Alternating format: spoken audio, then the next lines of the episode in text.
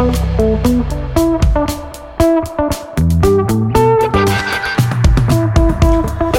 everybody. Uh, welcome to episode 8 of our Hoka NAZ Elite Fall 2021 Workout Wednesday series, where we take you guys through some of the different workouts that we do here in Flagstaff and sort of explain um, to you guys how you can do them yourselves wherever you may be.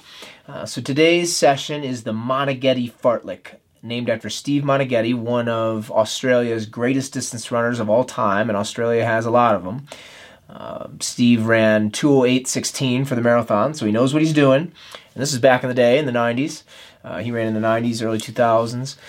And Steve did this workout almost every week. I've actually read quite a few of his training logs, and um, I'm friends with Lee Troop, uh, who was a contemporary of, of, Steve's. They raced together and trained together quite a bit, and Lee did this workout all the time. Lee has his athletes do this workout, I know. So it's it's nothing new. It's been around a long time. It's very simple, but it's very very effective. And I like simple and I like effective. So the workout goes like this: two times 90 seconds with 90 seconds recovery, 4 times 60 seconds with 60 seconds recovery, 4 times 30 seconds with 30 seconds recovery, and 4 times 15 seconds with 15 seconds recovery.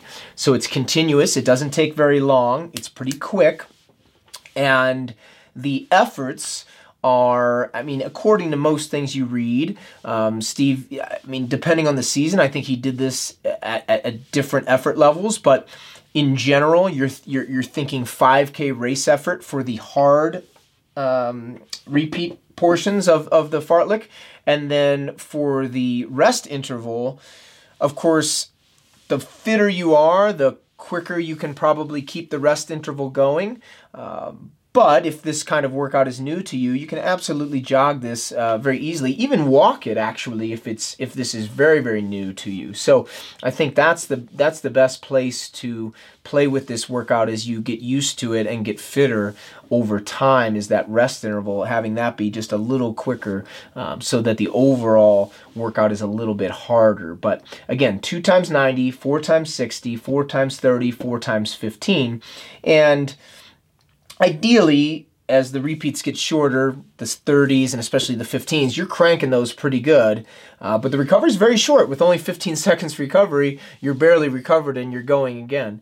And this workout, I, I wanted to bring it into the fold here uh, as a part of this series because many of the workouts we've shared with you seem very long and perhaps very daunting.